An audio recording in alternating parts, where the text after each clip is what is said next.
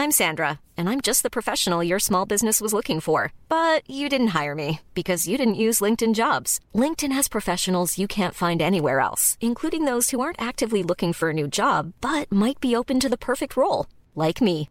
In a given month, over 70% of LinkedIn users don't visit other leading job sites. So if you're not looking on LinkedIn, you'll miss out on great candidates like Sandra. Start hiring professionals like a professional. Post your free job on linkedin.com/spoken today. Welcome, beautiful mamas, to another episode of the Happy Mama Movement. Today, we're going to talk about our relationships, our marriages, our partners, and how motherhood changes every single element of that very important relationship. In my work with mamas over the last few years, this is one area that consistently comes up. Just recently, I held a workshop with women here in Sydney, and very quickly did the conversation turn from motherhood to marriage. Bitterness, resentment, lack of intimacy, overwhelm, an absolute overwhelm with what is going on within a relationship once a baby comes along. And I have to be honest, I haven't always felt comfortable talking about this topic because my own relationship is far from perfect. We've had our moments of near breaking. We've had moments where I have sat there feeding a baby in the middle of the night, feeling so alone and resentful that it's all up to me that I wondered whether it was just easier if I did this on my own. We have been in those dark places and are still finding our way back. But I don't think you want to hear the perfect marriage story. I think we all need to hear the truth about what's happening behind closed doors and how we're all trying to slowly but surely find our way back. And that's why I can't wait for you to listen to this episode. Today I have interviewed Nathalie Biviano, a beautiful, honest, soul loving mama who is brave enough to share her own marriage struggles, how her life was turned upside down with the birth of her first baby, and how her marriage got to a point of near breaking and nearly broke her. But since then, over the last six years, she has absolutely committed to studying marriage, trying to understand what it needs, and how she could turn this part of her life around. It's just another mama sharing her story in the hope that you too can find your way back.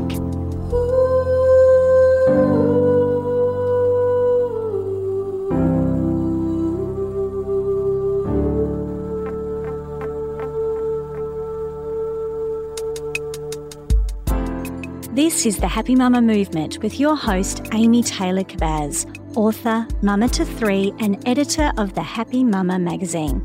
In my mamahood journey, I have gone from an overachieving, addicted to busyness superwoman to finally slowing down, simplifying, and realizing that being a mama is the greatest self development teacher in the world. And after more than 15 years covering breaking news, I've swapped current affairs to inspiration and now bring you the best I can find every week to help us feel more connected as women as we raise our families. Because when we come together, amazing things happen. So, welcome to the movement.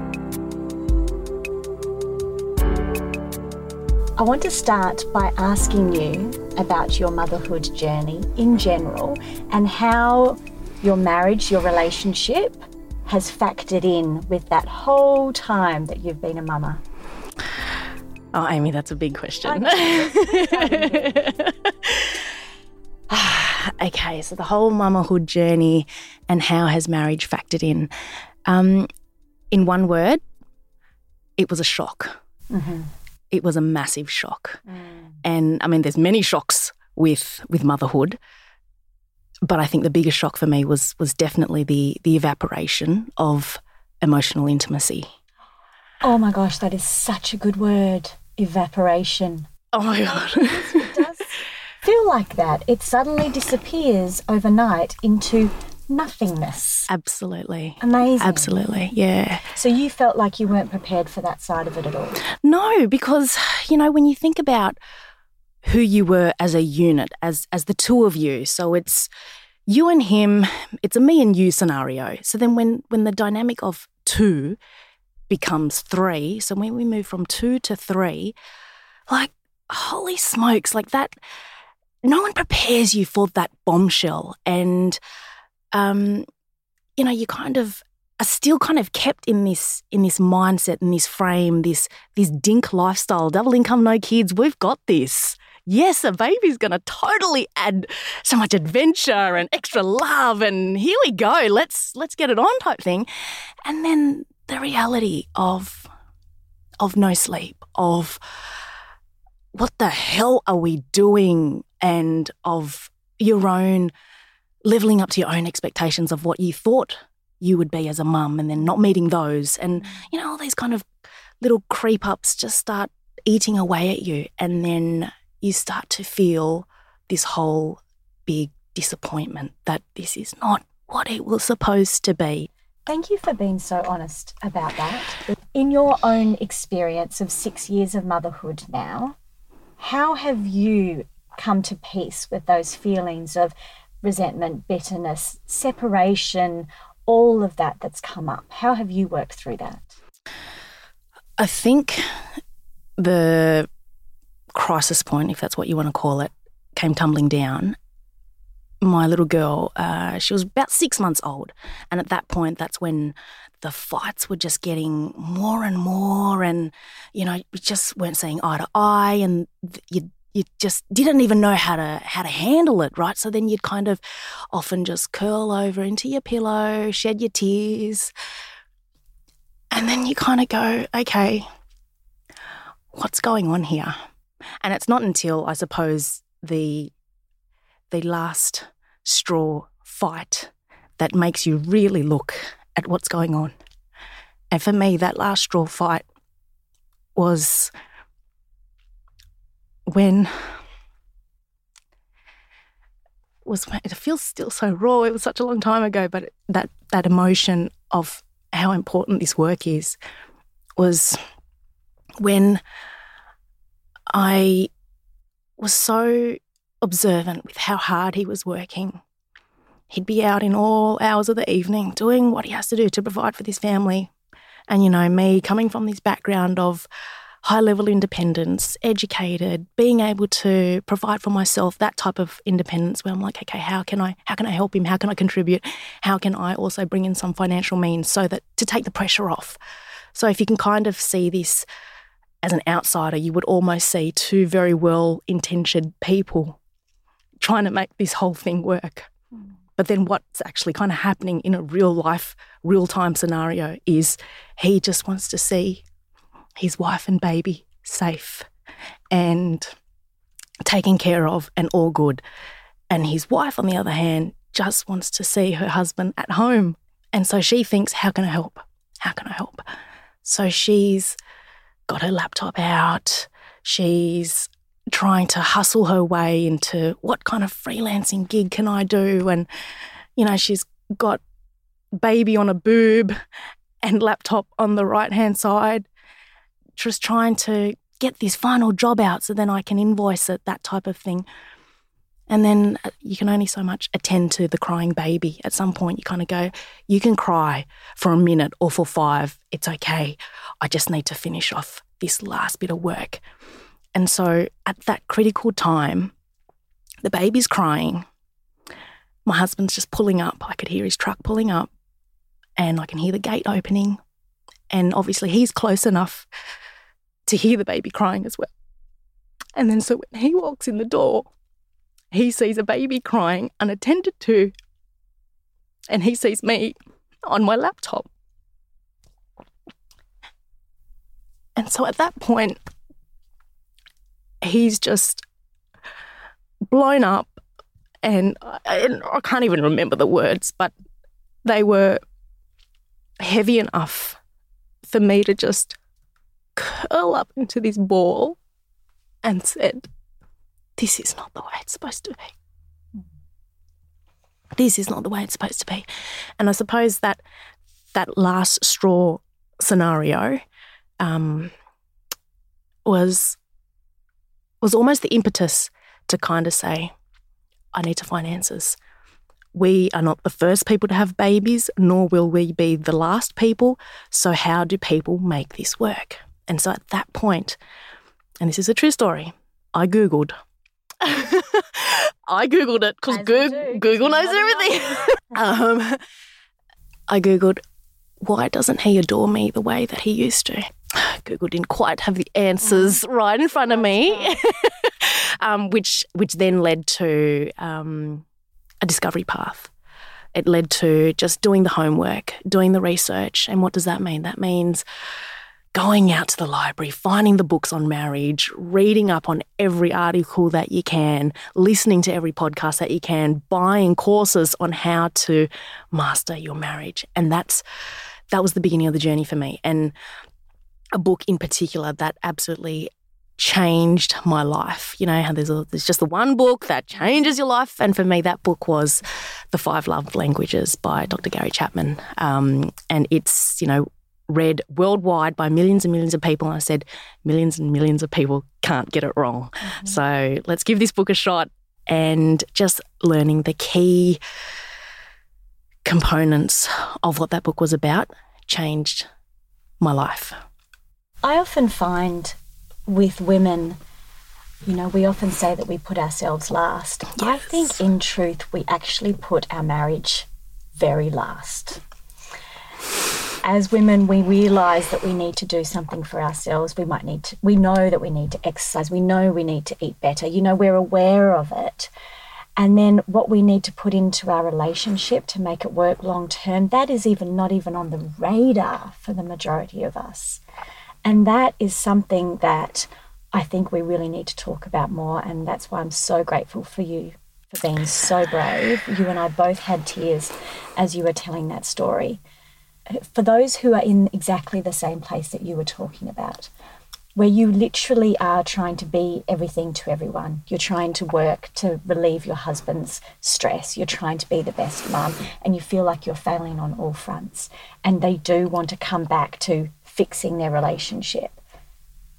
What can you tell them now? How do they start turning that around other than going and getting that book, of course? So, if there's, you know, one thing I can share with the listeners is discovering your own love language as well as discovering your husband's love language will just make your way of relating to each other so much more easier. And if I kind of just refer back to my example of you know why we were just butting heads so much. Um, so in in I guess a snapshot, you look at the five love languages, and they are words of affirmation. So words that kind of offers praise, support. Hey, aren't you looking good today? Oh, gee, I'm so proud of you for doing that. Those words, some people are words of affirmation. So the second love language is acts of service. And they revolve around, you know, doing things around the house predominantly. So um, showing your love via doing an act, making sure that the baby's face is clean, putting dishes away, paying a phone bill. These are all acts. And whilst they may seem negligible little daily tasks that we have to do, they're still an expression of love. So that's one and two. So if we get to the third love language, that is quality time. So that could be absolute phones away, sitting on the couch, holding hands. That could be a stroll down to the shop. That could be um, just a moment where you've got each other's time. That could be just, you know, breaking away from work for a few hours and going to the park and throwing a ball. So that's that's quality time. The fourth one is physical touch. That's self-explanatory, um, but I just want to note that it's not necessarily sexual intercourse as physical touch. Some people just love a good shoulder rub, mm. or just you know when you're driving somewhere, and if it, even if it's a short distance, just the hand on the knee. Mm over the driver's seat, just that touch, a little, a little bit of physical connection speaks volume to some people. And if that's their love language, that's something to be mindful of. And the last one is um, gifts. So, physical, tangible items that are gifts that you give to someone. So, it may or may not have any monetary value. So, a gift that my child may make for me is a card. That's a gift. She's giving it to me. A gift of my husband buying me flowers or, um, you know, a, a piece of jewelry. So these are ways that people express love. And then it wasn't until I kind of stumbled across this book and read about all these different ways of how people show love that it occurred to me back to the whole scenario where I found myself in that fetal position that my love language was words of affirmation and his love language was acts of service. Mm. So in his mind, I love you, Nat. I love this baby. I'm going out to work and doing these things. I'm being the man, I'm providing, I am showing you my love by being able to come home and change her nappy and putting away some dishes. So they're his ways of showing love. So I'm I'm kind of saying I'm seeing that but I'm not hearing it because my love language is words of affirmation. Mm. So, how true is that? And it's just an understanding, isn't it? Because as you're saying that, my husband, I remember we've had quite um, heated conversations around. I've said to him, I don't want you to walk in through the front door and go straight into the kitchen and start doing the washing up for me. I want you to sit down with me and the kids and say hello. Right. And he's and he's said in return, but I thought I was helping you. Right. So his act of service, his act of love, sorry, is his act of service of walking in and yes. washing the dishes. Whereas me, yes, I'm like, hello, we're over here. Forget about the fucking dishes. yes. And so yes. It really is simply a different understanding. It's yes. not saying to them necessarily, don't do the dishes. It's trying to understand how that is an act of love. Absolutely. And that we are all doing it in our own different ways. Absolutely. Mm. I was expressing the way that I knew. So I'm words, right? I'm happy to kind of say, Oh, honey, thank you so much. I really appreciated you mm. picking up some dinner on the way home. And he's like, meh. Mm. And, it, and it didn't speak volumes to him. Mm. Um, so I'm delivering my love in a way that I know how. And because I lacked so much of it from him, I felt so unloved. Mm. Whereas in his eyes, he's like, What do you mean you feel so unloved? I'm doing everything in my capacity to show you that I love you. Can't you see that? So what is the what's the solution here? So we understand that we have different ways that we mm-hmm. communicate mm-hmm. love. Perhaps if you're listening, you can see that now. What do you do? Is it about just communicating that I can see that you're doing this and I need this? Is it just getting clearer on what each of you need? Yeah, look, absolutely, absolutely. And there's an actual online test that listeners can go onto. So if you Google the five love languages, um, it'll come up, it'll take you to a page where it'll ask you a series of questions, and then you can find out just by way of answering this quick questionnaire. It's probably about five minutes. Um, and then you can know for yourself what you are because you might kind of go, of those five love languages that we just discussed, I love them all. Mm. Of course, I love spending time. Of course, I mm. love having a, a foot rub. Um, and that's spot on. But we, as human beings, and the author alludes to this, we we predominantly have one or perhaps even two that just speak volume mm. and has is, uh, the currency is it holds greater weight. Mm. Um, and you will find out, you know, when you when you do the test, you you will know yourself. Ah, oh, okay, that's what I need to feel loved. Um, so once you actually know yourself, it's also important for for you to know what your husband's is. And often, look, my husband's certainly not the type of bloke who'd be happy to jump on an online test and mm. do this whole quiz scenario. He's just not that type of guy. So I suppose it's just knowing how you can kind of work backwards and the clues on finding what his love language is if he's not willing to do the test. If he is, your your chapter's ahead. So if you're both on board, then that is that's absolutely the ideal scenario. Um, but if he, if you don't know what his are, here are a few tips to kind of find out what his love language is. So ask yourself, what is it that he does over and over that you think to yourself, oh, that's nice. That's it, really. So recognize the things that he does do. Mm. How does he show up in your marriage? So that's one thing. Another thing, another way rather of finding out what his love language is, what do you hear him complain of? Does he say to you, Oh, babe, come on, leave the dishes, come sit with me, mm. come and sit with us, hang out? Mm. Or does he say things like, oh, Do you know what I really miss? God, you used to make this really mean pasta bolognese. Mm. So that's him almost expressing his request to be loved. He's mm. basically saying, I love the act of service that you used to do, make me my favourite meal, that type of thing. Wow. So where are you now? Where am I now? Um, oh gosh, this whole love languages concept, I stumbled across it, I implemented, um, and I've seen the results firsthand. And because of that, I've just built on it.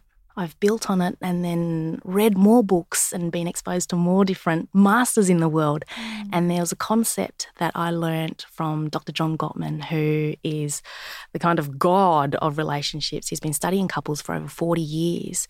And he says, you know, there's two types of couples you're either a master or a disaster. Wow. And when I read that, it was like, okay, I know what I want to be. um, I'm going to be a master. You're listening to the Happy Mama movement. At the core of it, the Happy Mama movement is all about one simple idea that mamahood can be the greatest catalyst for change in a busy woman's life. So, now for the big three questions. What has motherhood taught you about yourself? Motherhood has taught me that if I can raise human beings, I can do anything. Mm, wow. It's taught me to practice self love. It's taught me a deeper level of gratitude to my parents. And it's taught me to show up as wife. Mm. That's what motherhood's taught me. Mm. For kind of higher bigger global humanitarian issues. So, kind of refugees and all the crisis that goes on there, like the motherhood role has just really opened up how much I care. Wow, I love that. Nobody has ever said that before, but it is so true. Yes, of course, you start thinking about your children's world, but suddenly there is this yeah. opening of your heart to the greater mother almost. Yes. Beautiful answer. Thank you. So if you could go back and tell yourself one thing, and perhaps if it's okay, I'll add a little extra bit to this question and ask if you could go back and tell yourself one thing about your marriage, about your relationship once you became a mum. What would you tell yourself before that breaking point at six months? What do you wish you had known about this before motherhood came along? I would tell myself that the the bubble that I put myself in about marriage. Because when you, you kind of get together, it's all exciting, it's all great, and it's healthy and it's wonderful, and you're each other's worlds. That bubble, I suppose, I thought was going to carry us through life together. Mm. And so, what I would tell myself is that bubble ain't going to be there anymore. It doesn't exist. What happens at that point, once that bubble busts, mm-hmm to get yourself out of that is to to choose to to love, to choose to be kind, to choose to see the goodness in him. It's a choice. Mm. And the quicker you make that choice, the quicker things can come back into form. And it's really hard because, you know, clients will often say, well, why is it me that always has to do the work? What, like I don't have enough on my plate? Like, what, I'm supposed to be this mum and this daughter and this career woman. And, oh, what, now I'm supposed to pander to him as well? I'm not superwoman. But here's the truth you freaking are. Mm. You freaking well are. The truth is because if you don't, you suffer. and you know it's it's it's kind of a lot of Sarah Napthali's work in, in Buddhism. One of the the practices is dukkha, which is mm. suffering, your own dukkha, right? So if it's something that you can change, which you can, because it's a choice to show love. It's a choice to express your love in a in a way that he understands. You can choose to do that. And because you're aware of it now and you can say a loving word or offer a peace offering, so to speak, you've got that choice to end that suffering. Because if you don't, you'll end up suffering. Mm, that's right. So, finally, beautiful, I want to ask you what being a happy mama means to you. So, being a happy mama means finding joy in the things that I used to do or find joy in before I became a mum. Mm. So for me, that's kind of like, you know, slapping on my Bryan Adams CD and just, yeah, I know I'm a total geek.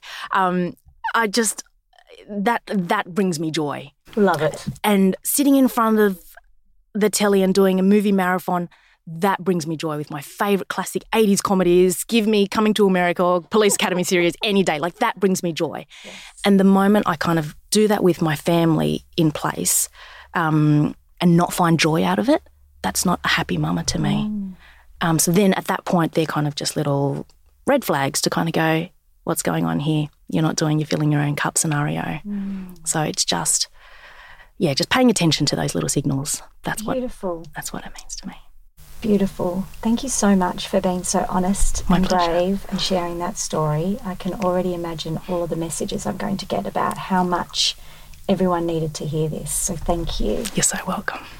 And mamas, if you want to have a look at Nathalie's work and learn more, you can go to www nathaliebiviano.com. So that's Nathalie spelt with an H, N A T H A L I E, and Biviano is spelt B I V I A N O. And no, I'm not related to Terry Biviano, otherwise, I'd be in better shoes.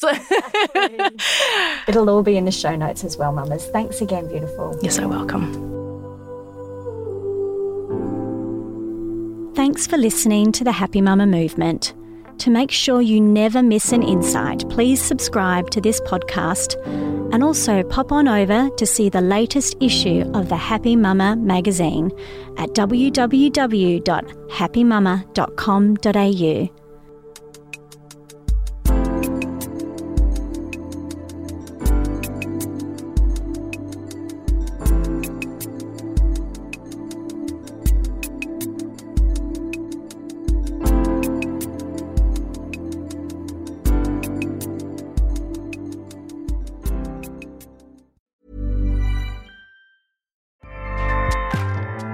ACAST powers the world's best podcasts. Here's a show that we recommend. The Real Housewives is a guilty pleasure for most, but if you're looking to not feel guilty about that pleasure, tune in to Everything Iconic with me, Danny Pellegrino, where I break down all the messy moments and behind the scenes antics of Bravo's popular franchise. And on Everything Iconic, I also interview celebrity guests like Kelly Ripa, Keke Palmer, Drew Barrymore, Cameron Diaz, and more about their guilty pleasures, their past work, and so much more. So if you're pop culture obsessed and find yourself watching way too much reality TV like me, tune in to Everything Iconic with Danny Pellegrino wherever you listen to podcasts. ACAST helps creators launch, grow, and monetize their podcasts everywhere. ACAST.com.